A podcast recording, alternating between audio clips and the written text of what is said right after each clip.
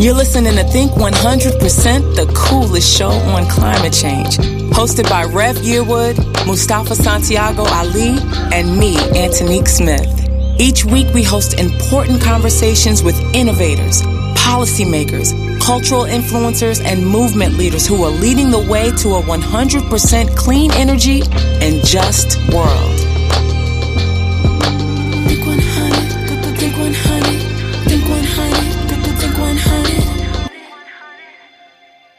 Welcome, welcome, welcome. Welcome to Think 100%, the coolest show on climate change. I am Reverend Yearwood, president of the Hip Hop Caucus.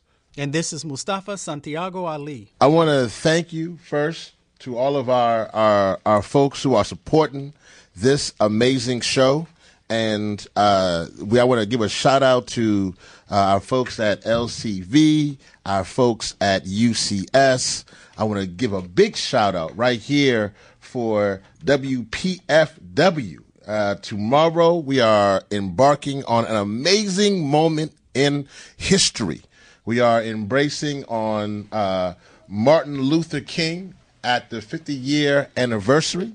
Uh, we are embracing at this will be uh, 50 years since his assassination. And right here at WPFW, WPFW will present MLK Interrupted Poverty, Racism, and Economic Equality. 50 years later. That's all day tomorrow. I mean, that's all day. I mean, we, we, we're going to we're gonna go into that from 5 a.m. So get your alarm clock set till midnight. Uh, you know, you can listen at WPFWFM.org. Uh, you know, you the WPFW app, 89.3 right here. And that is Martin Luther King 50.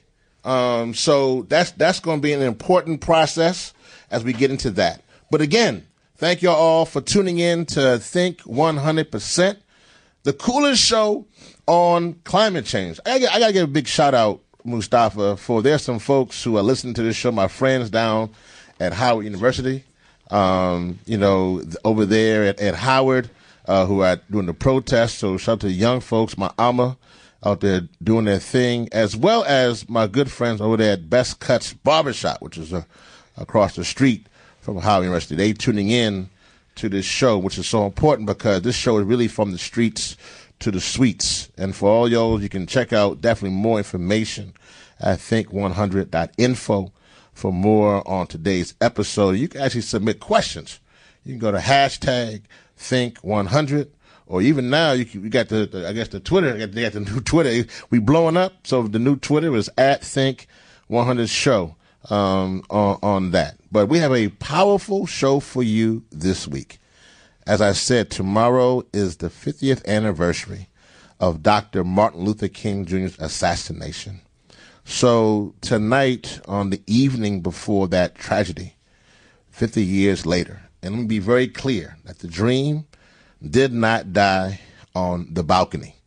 We'll be exploring how his legacy lives on and inspires us to continue fighting for our rights and justice. But before we bring um, our guest in to help connect the dots, um, you know, Mustafa, I, I just want to just talk a little about something that's, you know, we usually use this time here for our shout outs.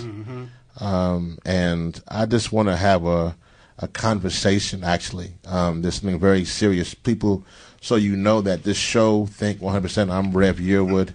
I'm one of the host, co-hosts with my brother Mustafa Ali.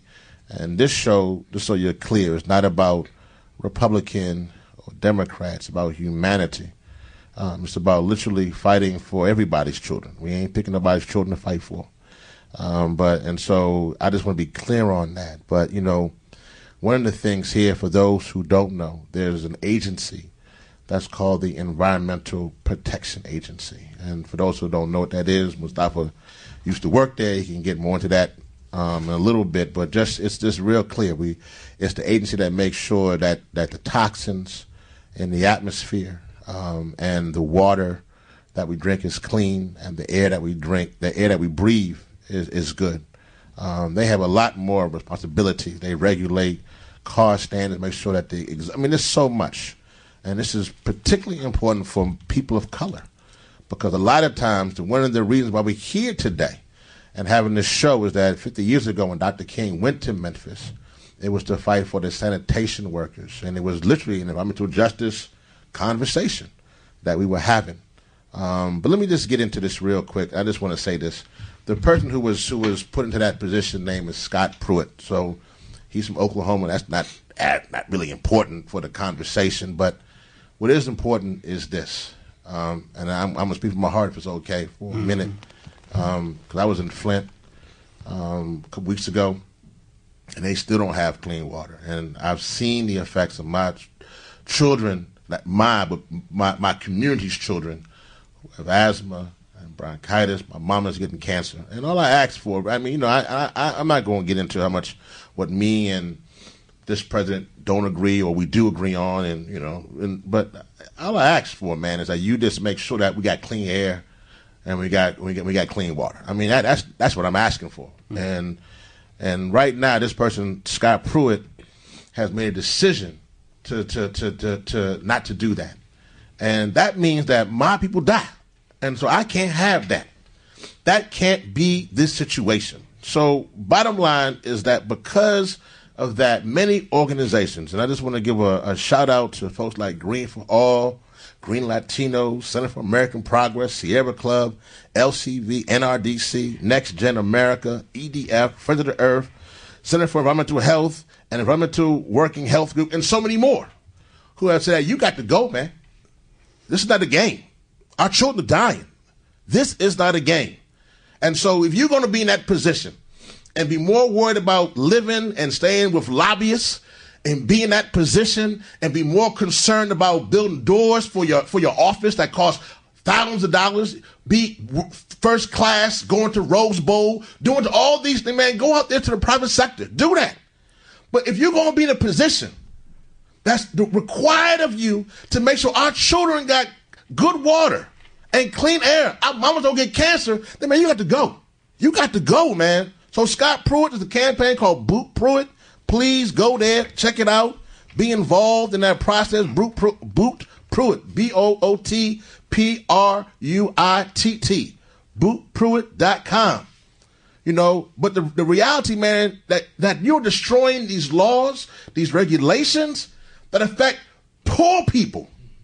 And that's the reality, man. I mean, it's not no game. This is America. I mean, I mean, I, I mean, I signed up, so don't think, no, well, Rev, yours not not American. No, man, I, I, was an officer in the Air Force, so I, I, I, I put my life on the line for this country. I love my country, but I love everybody, and for you to be in that position and to still be there playing games, you got to go. So it's time for us to come together. Republicans are calling for you to be gone. Democrat. I mean, it's the one time I think one time it was like we we, we got unity on it. We got Republicans, Democrats, yep. everybody saying you you got to go. So Boot Pruitt, uh, you know, BootPruitt.com, um, you know, there are over 20 members of Congress, both Republicans and Democrats, have called for Scott Pruitt to leave the EPA. I just ask everybody who listen to my voice just to sign up at the petition at Boot, Boot Pruitt dot com. I mean, you know, he probably on the ropes. I get it. You know, I don't know how long he's gonna last really, and I, and I hope that whoever comes in there next, because you can't last long.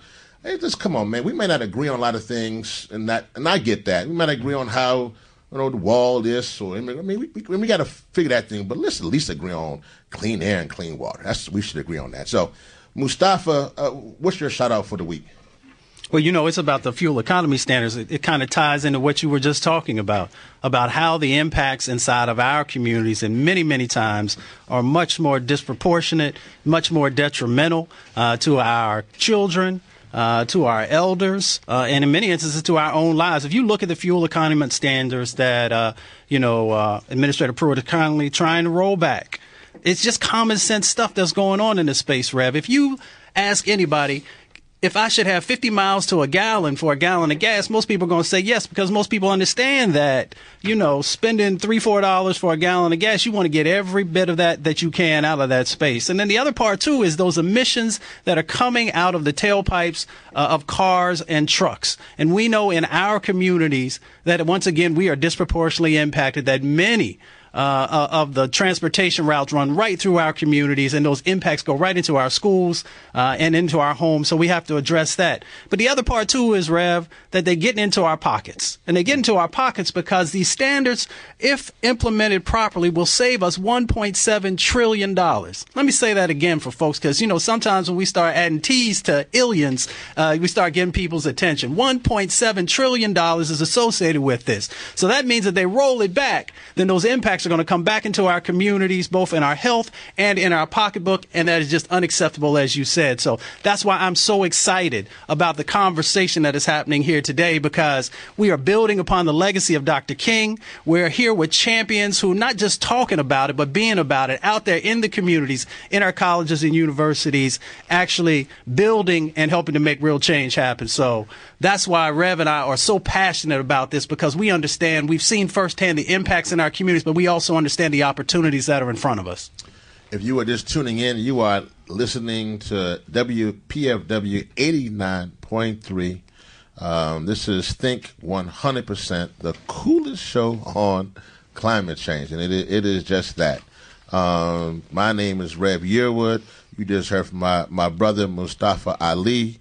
We are the hosts for this show, um, but this is definitely the community show. But let's get in. We have some amazing folks in in the studio here on this on this. Actually, not even this anniversary because tonight would have been Dr. King gave his you know mm-hmm. uh, mountaintop speech. This would have been his last day on Earth 50 years ago, and he gave his life fighting this cause. And we got somebody who was in that spirit um, in in in in, uh, in in in the studio here in the Think 100 uh, studio.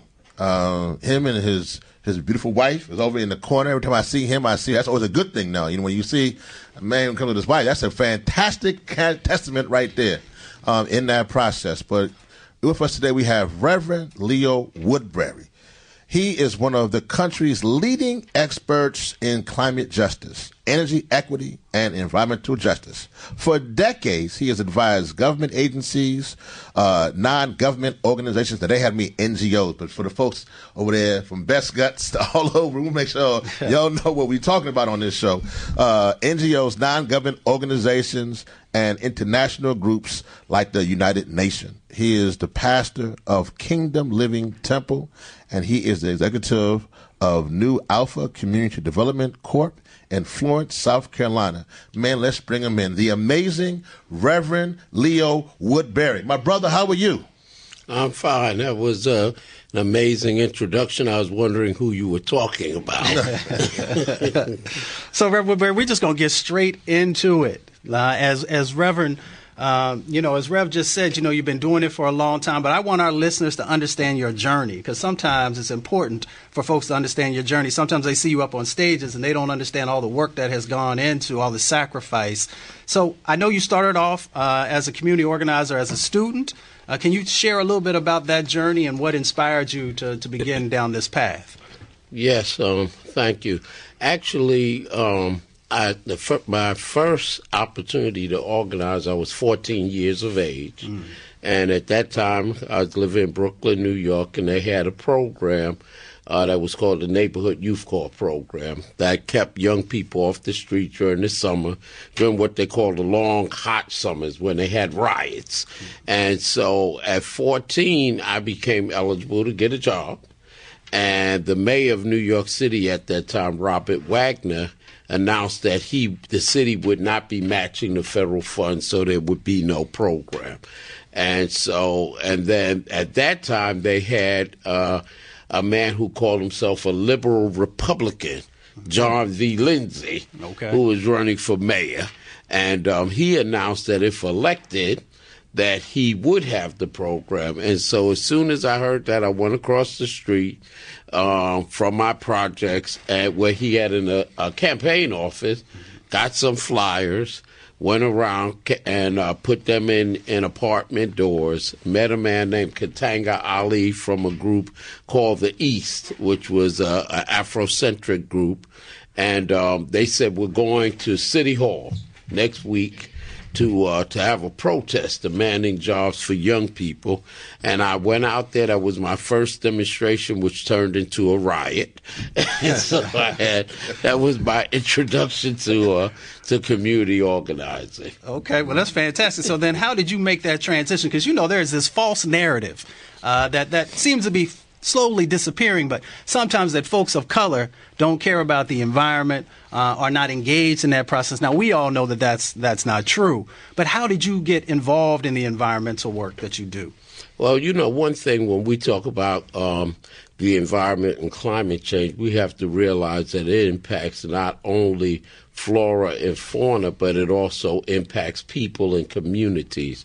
And so, how I was introduced to it was that we had a group called the PD Community Center in Marion, South Carolina. It was a team mentoring program, and so we had went through all the traditional resisting peer pressure, nonviolent conflict resolution. We moved into the area of health, you know, of avoiding drug addiction, teen pregnancy and I got a fish advisory from the state environmental agency that said that there was a um, a limit on certain types of fish in every waterway in South Carolina, and that women of childbearing age and children should not consume more than a certain amount of, of these fish weekly or monthly because otherwise they may have learning dis- uh, learning development problems.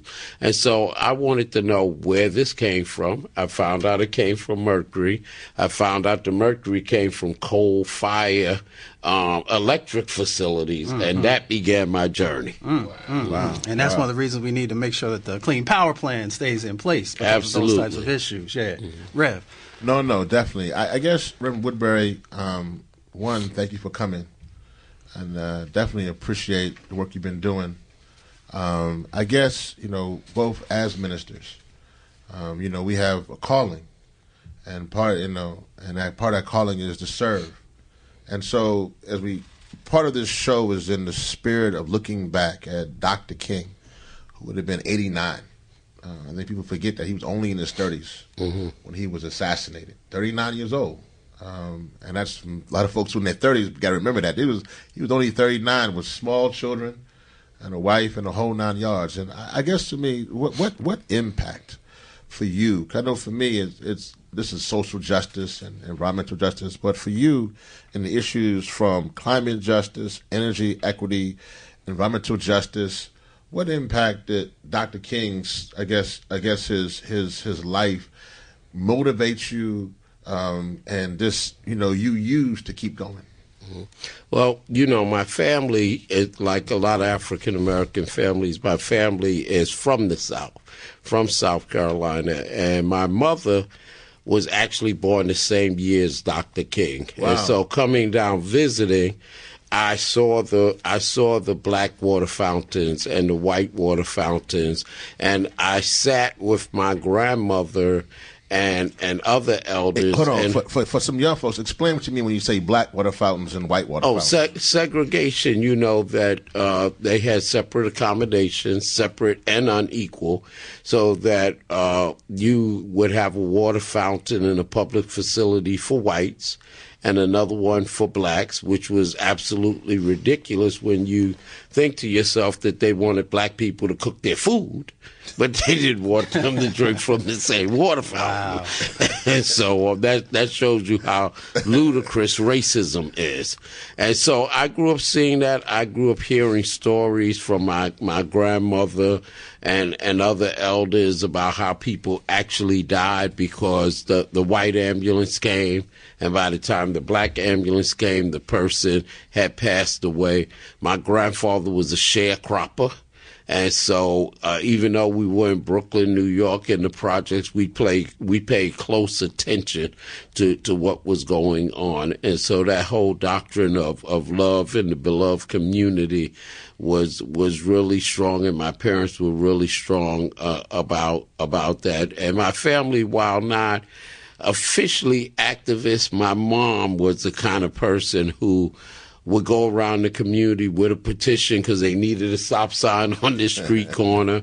And she was the first uh, African American to be elected as a vice president for the PTA because mm-hmm. she came home one day and said, Why aren't there any black uh, uh, executive officers of the PDA, PTA? So I grew up watching Dr. King and my parents. Um, you know, being concerned about the citizen, uh, this, the citizens of this country and the members of our community. And I guess I just follow up on that, knowing one of the things that Dr. King was trying to do, and you've done as well, is that he was trying to break down the silos within our movement. So things from poverty, racism, economic economic equality, um, uh, militarism, um, you know, he wanted to say, listen, as we do today, let's let's figure out a way that that same thing, that's the same bomb that are dropping overseas, are the same things that are hurting our community right here. So, as let's take it now for the climate movement. Um, does Dr. King's mantra of nonviolence, his spirit of going to the streets, his spirit up of going, getting in the way, uh, causing John Lewis has good trouble, can can that work for the climate movement? Yes, that definitely can work for the climate movement.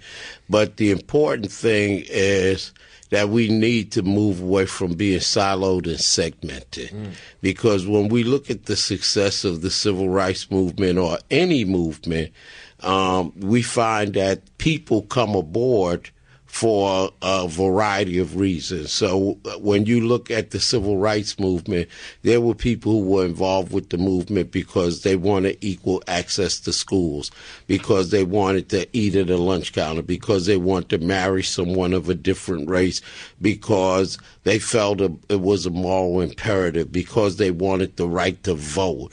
You know, there was a whole plethora of reasons why people wanted to see a change in, in, in terms of civil rights in the country. And one of the things that we need to do in terms of uh, the environmental and climate movement and movements all across this country is realize that there are, are threads of justice and equity that run through all of our movements, and mm-hmm. only when we are able to attain justice in every issue area for all of our constituents do we attain victory. Mm. Well, Rev, we know that uh, you know one of our. We, we, really appreciate you coming up from South Carolina here to DC and being with us here this evening. And we know that you have a big announcement to make.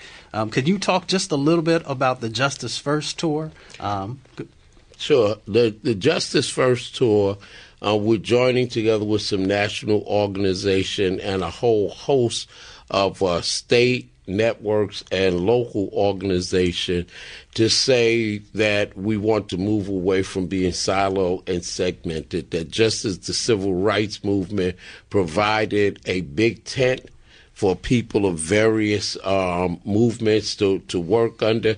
We want to do the same thing in the South. And so we say if we lift up justice first mm. across issue areas, then that will allow us to increase our impact and and to um, have greater victories. And so with the tour, we're asking people um, regardless of whether they're dealing with climate justice, earth justice, economic justice, gender justice, racial justice, um, reform of criminal justice, that we all need to come together and support each other under the banner of justice. So, um, right now we have 10 states mm-hmm. uh, in the South that we'll be visiting. So it's Arkansas, Virginia, North Carolina, South Carolina, um, Florida, uh, Louisiana, Mississippi, Alabama, uh, Kentucky, uh, Al- uh, and Georgia. I believe I got them all, but it's 10 cities. Um, 22. No, no, hold on. I mean, 10 states, 22 Is, cities. is Virginia considered the South? I'm not sure. I'm not- Oh, well. I, I ain't gonna. I ain't trying to start nothing. I ain't gonna, I ain't gonna, gonna beat that one. Don't start nothing. I'm just trying to ask. That's, is that the South though? if, if you look, if you look at some of their policies, yes, it's the South. oh, South. I like that answer. right, all right. I like that answer. So, um, so we, um, so we're looking to not only build a big tent that everyone can work under, but also to create platforms.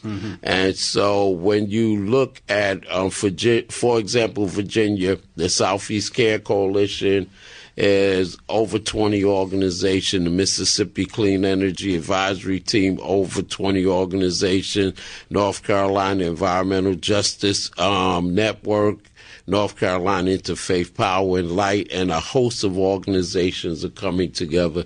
And so um, that's exactly what we want to do build a big platform so that when we want to work locally, statewide, regionally, um, in the areas of direct action or legislative ask or advocacy or organizing, we'll be able to, to do that on a larger, grander scale.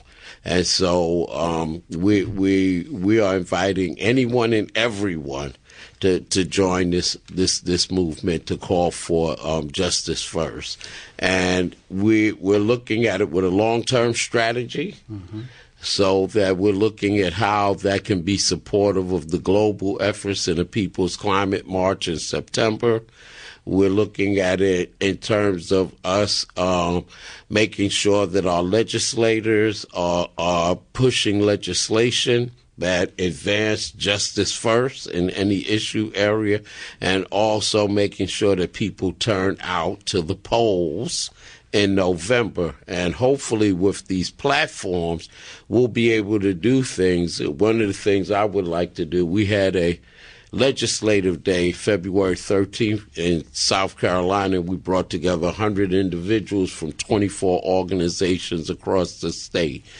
We would love to next year all go to our state capitals on the same day, the same week in all 12 states. Okay. And so those are the kind of platforms we're, we're talking about building, much, much in, in, in the same vein that Dr. King did. Hmm. Man, you know, so I want to I want to ask you this this question, and this is what you this is first. Where if folks want to be involved, where can they go to? What's, what's the, is there a website? that Yes, we have a? Facebook page and, and a website, Okay, and we'll be what's glad that? to share that. I don't remember the website. Okay, well, gonna, if you go to well, well it was just made. No, but that's it- what, but that's why we got mm-hmm. think. 100.info mm-hmm. when we going to post it right there at think. Right. so if you want to get involved you go to think 100.info we're going to have the information Okay, up, thank on, you. up on the site. But let me say this because this is actually important because we, we talk about breaking silos. Um, many folks in our community are struggling. Um, they're hurt. What they saw was Stephon Clark in Sacramento. They're grieving what they saw with Alton Sterling um, in, in, in Baton Rouge, and that, that the cycle of the decision of not holding people accountable for killing people who look like them.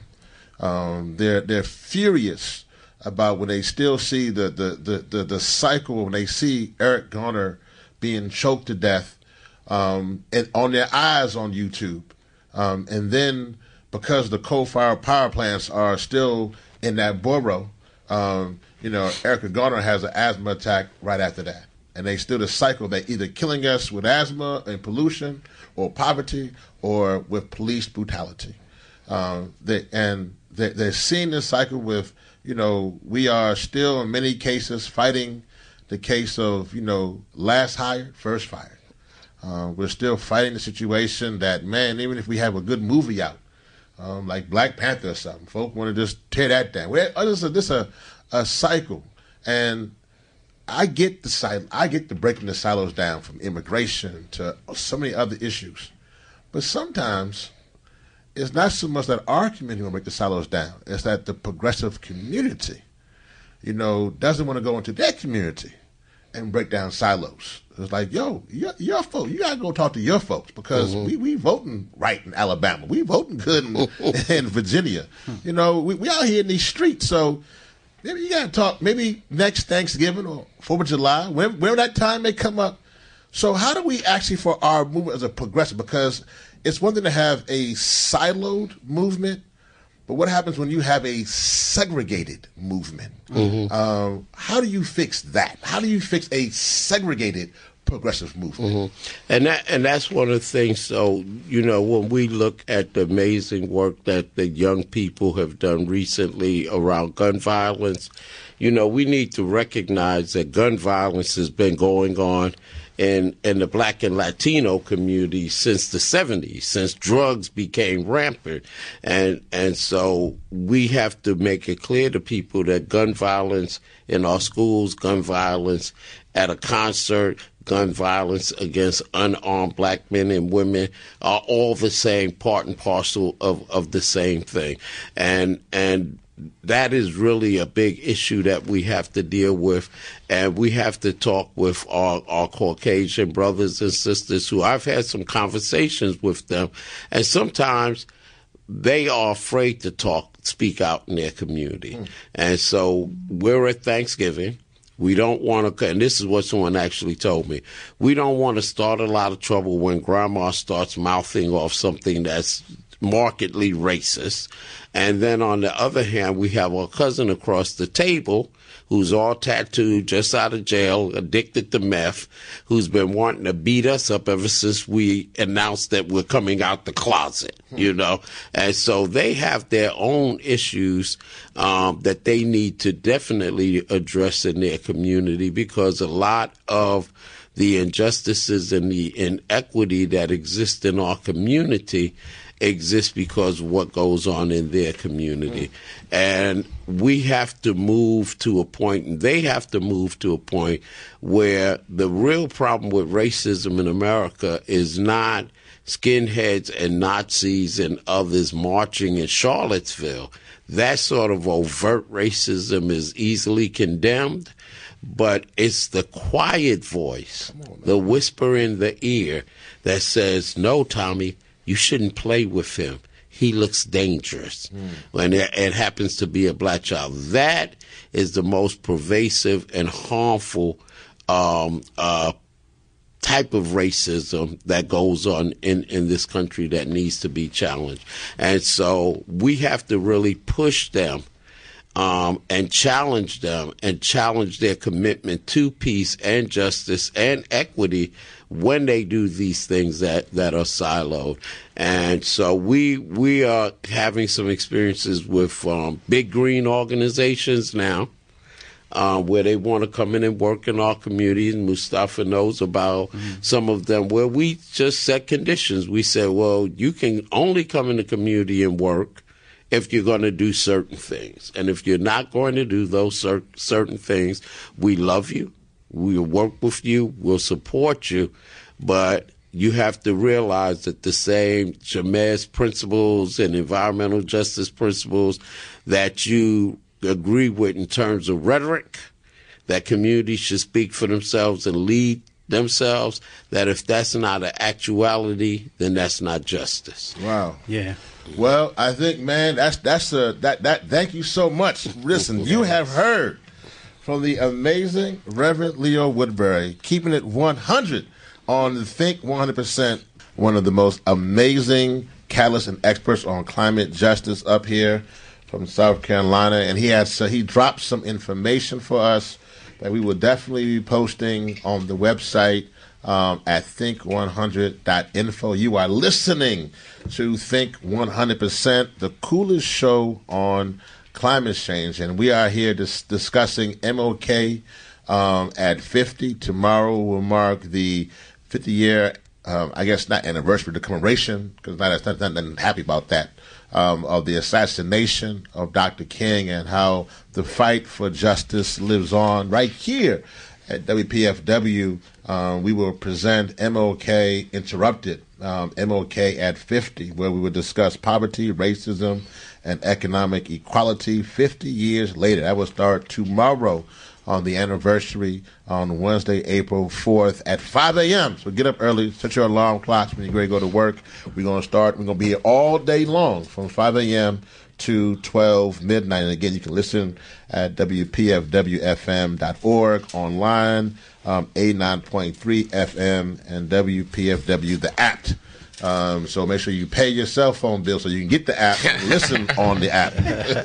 so we can tune you in, you know, in, in the movement. Um, but man, right now in the studio, man, we have an amazing brother with us. We're going to keep this going. We have Damian Thaddeus Jones.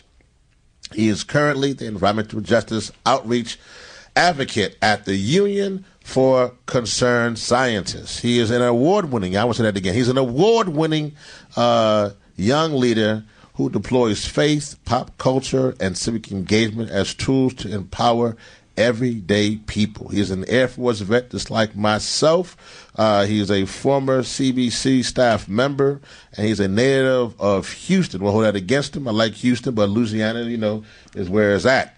Uh, my brother Damian, welcome to Think 100%.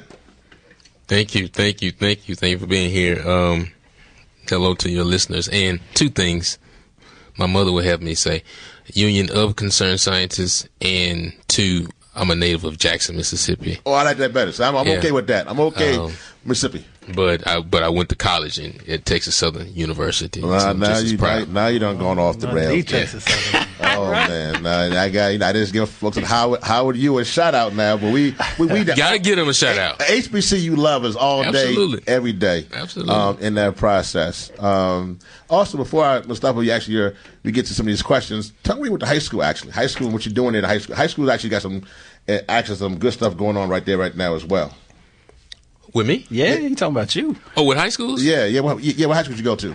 Oh, oh, yeah. Um, I went to the Piney Woods School. Uh, thank you, Red. I appreciate that plug. Okay. Uh, founded in 1909 by Dr. Shout out to Mark and Tess who give the good research here. oh, yeah, absolutely. Hey, yeah, yeah, great. Yeah. So founded in 1909 by Dr. Laurence C. Jones under a cedar tree.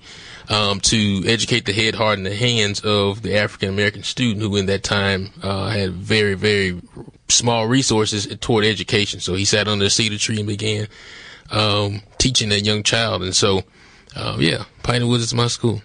There's some things going on at Piney Woods. So right yeah, um, yeah, I guess y'all want me to just roll it out. So as we talk about energy democracy, as we talk about self sufficiency, as we talking about uh, spreading resources in uh, uh, uh all communities, uh, Piney Woods has a solar program that's happening right now uh, that wants to train young people how to install solar on their roof. And we talk about the advantages that can create in our communities.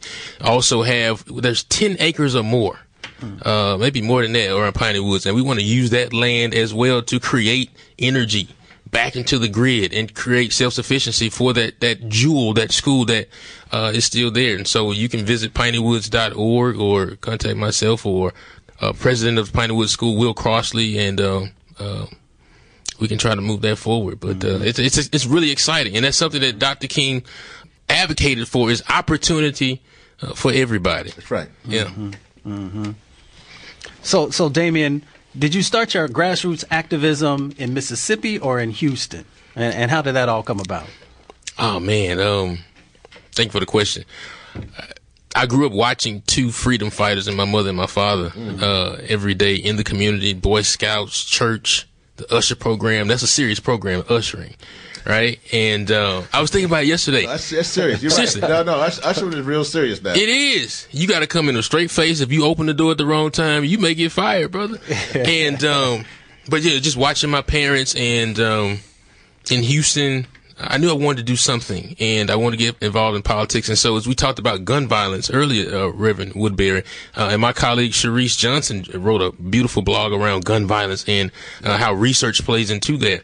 Um, but when Mike Brown died, me and two other friends, um, Shakira and Darrell, we started the Houston Justice Coalition to say no more. Mm. 350 times or more, 288 times a cop was given a no bill in Houston for shooting a civilian. There's no way that there's no impropriety in that. So we right. wanted to stand up and, and say something. And so it started there, mm-hmm. um, and just leading millennials and, and, and, and, giving a voice to it and saying no more and less talk, more action. Mm-hmm. Um, and that, uh, translated into working in legislative spaces and, uh, working criminal justice as well. And so it's, it's been really great. And Dr. Uh, King's legacy, how did that play into your work? So I always go back to this. So Dr. King's greatest speech to me is the drum major instinct. That's right. Right? Yeah, all right, y'all. I know we about to wake it up, Ribs. And and so in Matthew 23 and 11, it says, He that is greatest among you will be your servant. And so for me, all of the work that I do, uh, be it in environmental justice, be it in uh, motivational speaking, be it in uh, criminal justice, uh, it's about fairness across the board, fairness for everybody, and say that we've got to continue to push on. Dr. King knew that he was about to die. And we talked about this earlier. Mm-hmm. He said, I want to live a life of longevity. It has its place, but I also want to do the right thing. So I rather live in truth and live well and not live so long.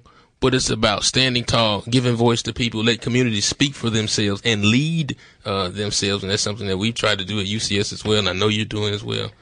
So I know, you know, because we've known each other for a while. I know you are out across the country. You're on college campuses, Yeah. especially our HBCUs. You Yes. are in high schools, Yes. um, and you know, just just Elementary schools, man. I lost my voice. Uh oh, and elementary schools. Okay. So what are you hearing from young people about their expectations on climate and environmental justice? That, that's a beautiful question.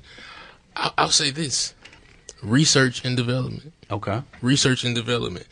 It's research that's going to really prove the point that our kids are being shot and the PTSD that, that comes from it. It's going to be research that shows how many of our children are dying from asthma. And I love that you always talk about Erica Garner and Eric Garner Yep. and how she died from a heart attack that was caused by asthma Yep. in that cancer alley. Um, I was just with Dr. Wright um, just last week, she participated in a program at UCS called the SAFE Project, where we're bringing scientists and analysts together to be a force in equi- equity. You know, it's, it's been really beautiful. And she talked about, and I want to get to this really quickly, and she talked about the history of the environmental justice movement, 1982, with, with Reverend Ben Chavis and the United Church of Christ and their involvement. Come on now. uh, as well. No, seriously. But, but I would also talk about Executive Order 12898. Yes, sir. You were there, weren't you? Yes, sir. How was it? I, I, I mean, I want to flip it on you a little bit. How, the, the impact of because I've been in this work a few years. But y'all have been living this. For Hold on, hold on, hold on, hold on, hold on, hold on, hold on. Let me just, let me just, let me just say this real quick. I know David is young. I was going to ask him a young question about, you know, being young and all that. Why he going to turn to Mustafa like as though, like you was there when Jesus was born or something? I know. I'm usually the Well, youngest. he one. gonna be like, man, back in the day when they first wrote EJ Mustafa, how was that? When it was, I'm just, I'm just uh, saying, you can't come now, you can't come. I know it's the coolest show on climate change. you can't come and take the shots at my whole No, no, now. I'm sorry, I'm sorry. Okay, okay, go ahead, Mustafa. How was it back then? Well, long No, time no, ago. no, go ahead, David. Finish up, bro. But no, no, but but I mean, how was that being a part of that that day with Executive Order 128 and, and, and what it brought for clean air and clean water uh, around this country? I think it was a moment that so many folks had worked for for literally decades. You raised, you know, Ben Chavis's uh, name, Reverend Ben Chavis, and Charles Lee, Vernice Miller, Travis, uh, Dr. Robert Bullard, Dr. Yes. Beverly Wright. Yes. I mean, I can go on and on. Those are the folks who put the foundation together. And, and those are the individuals who pushed, because sometimes people get it twisted. They think that folks in the government are the ones who are coming up with these mm-hmm. innovative ideas about protecting our communities, and that is a false narrative. It is those individuals, grassroots leaders, those academics, and others who were continuing when they couldn't get any attention to push to make sure that these tools were in place to better help to protect our community. So for me being a young person at that mm-hmm. time, a very young person, mm-hmm. It was inspirational to see folks who look like me who are making real change happen and who were actually moving the president and vice president of the United States Yeah. to to do the right thing. Yeah.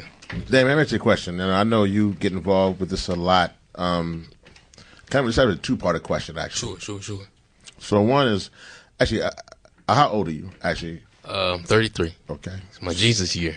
No, no, it, that's a, that's a good response. I'm blessed. I'm so blessed, real. But so Dr. King passed away six years Yeah. from where you are now, and literally, you know, when you were when you were born, you know, Dr. King had already been gone for about you know about twenty some years. Yeah. Right. Yeah. So Some states feel still fighting to honor his own birthday. and that, and that and that and that and that's that's my question for you as a as a millennial. Yeah. Right. What is Dr. King? Because I mean, a lot of times I think that it's all for some people. They look back and it's just you know it's now a monument Um, shout out to Alpha Phi Alpha getting the monument up Yeah, there. right, and- right. Harry Johnson. and all them. Shout out to that, and shout out to this all the folks who come before in this movement. Um, but what is what does MLK mean to a millennial? That's the first part, and the second part of my question is that then how do we? Because now using our culture, how do we use hip hop? Because obviously hip hop wasn't around with MLK. Yeah, How do we use hip hop in the spirit so that justice can live on? So what does MLK mean to you as a millennial? Right. And how are we using hip hop today to fight for justice? Don't let me lose that second question because No, it's I'm not beautiful gonna let you. I'm not let you lose it. Um, and so MLK as as a millennial, what that means to me, I'm right on the cusp, so I can kind of fit in both, uh, thankfully. But uh, I think it's important to understand that Dr. King has been, as Dr. Cornel West calls, it, Santa Clausified over the years, and all we only know of Dr. King from uh, "I Have a Dream" speech, and we know that parts of that speech was was taken out and so forth, but for Dr. King, it's about having no fear. You know, in the Bible, the the word uh, fear not shows up 365 times. So that tells us that every day we, we should wake up and move forward with a spirit of fearlessness. That's right. Whether it's Scott Pruitt, whether it's Donald Trump, uh, uh, uh, or, or some other person who is not in the best interest of our lives around climate change and climate justice. Um, so for Dr. King, it's about no fear. When he went into Chicago in 1967, his life was in danger like never before. When Right. he moved down the bridge in Selma, his life was in danger each and every day. And w- when he started the movement, it was Dr. King sitting down at 26 years old.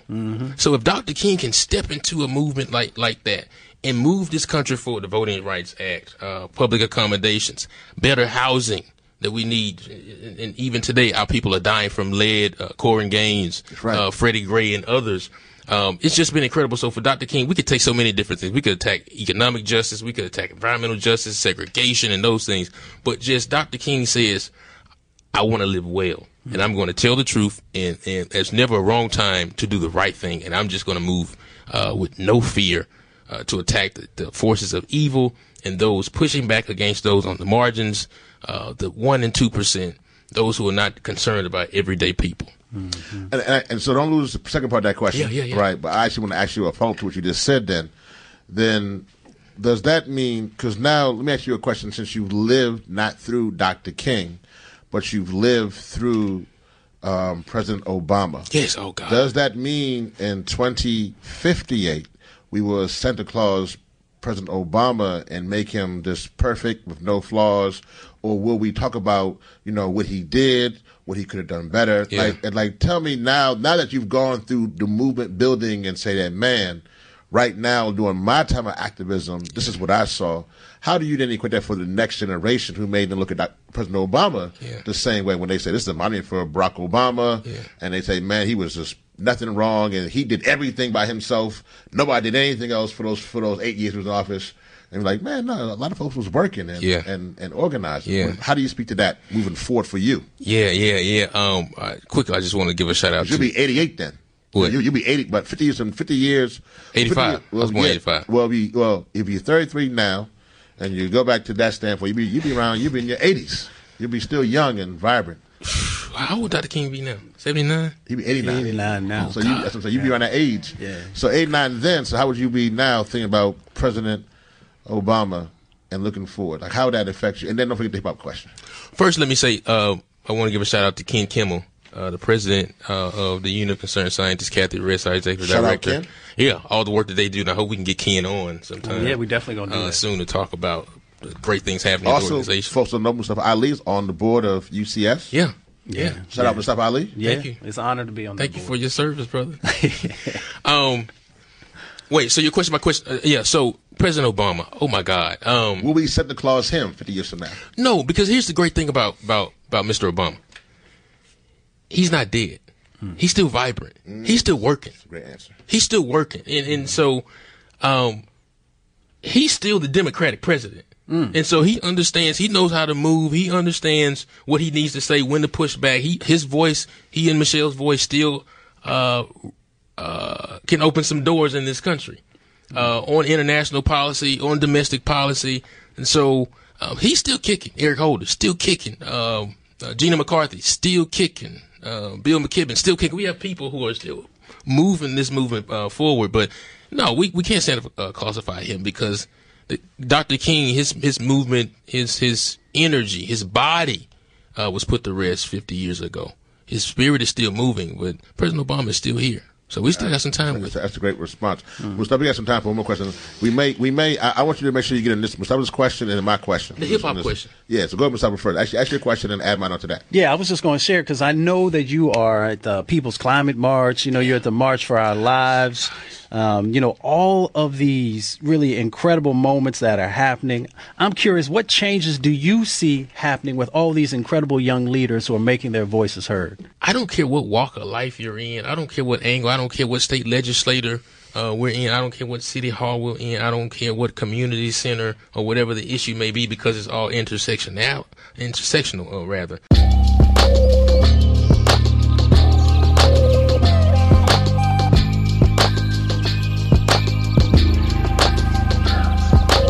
Thanks for joining us this week on Think 100% the coolest show on climate change, a hip hop caucus platform. Let's keep this important dialogue going.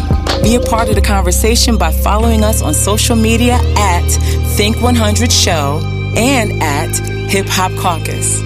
Visit our website at think100.info for blog content, information on upcoming events, or to connect with us. If you enjoyed the show, please subscribe wherever podcasts are available so you'll never miss an episode. Rate and review us or simply tell a friend.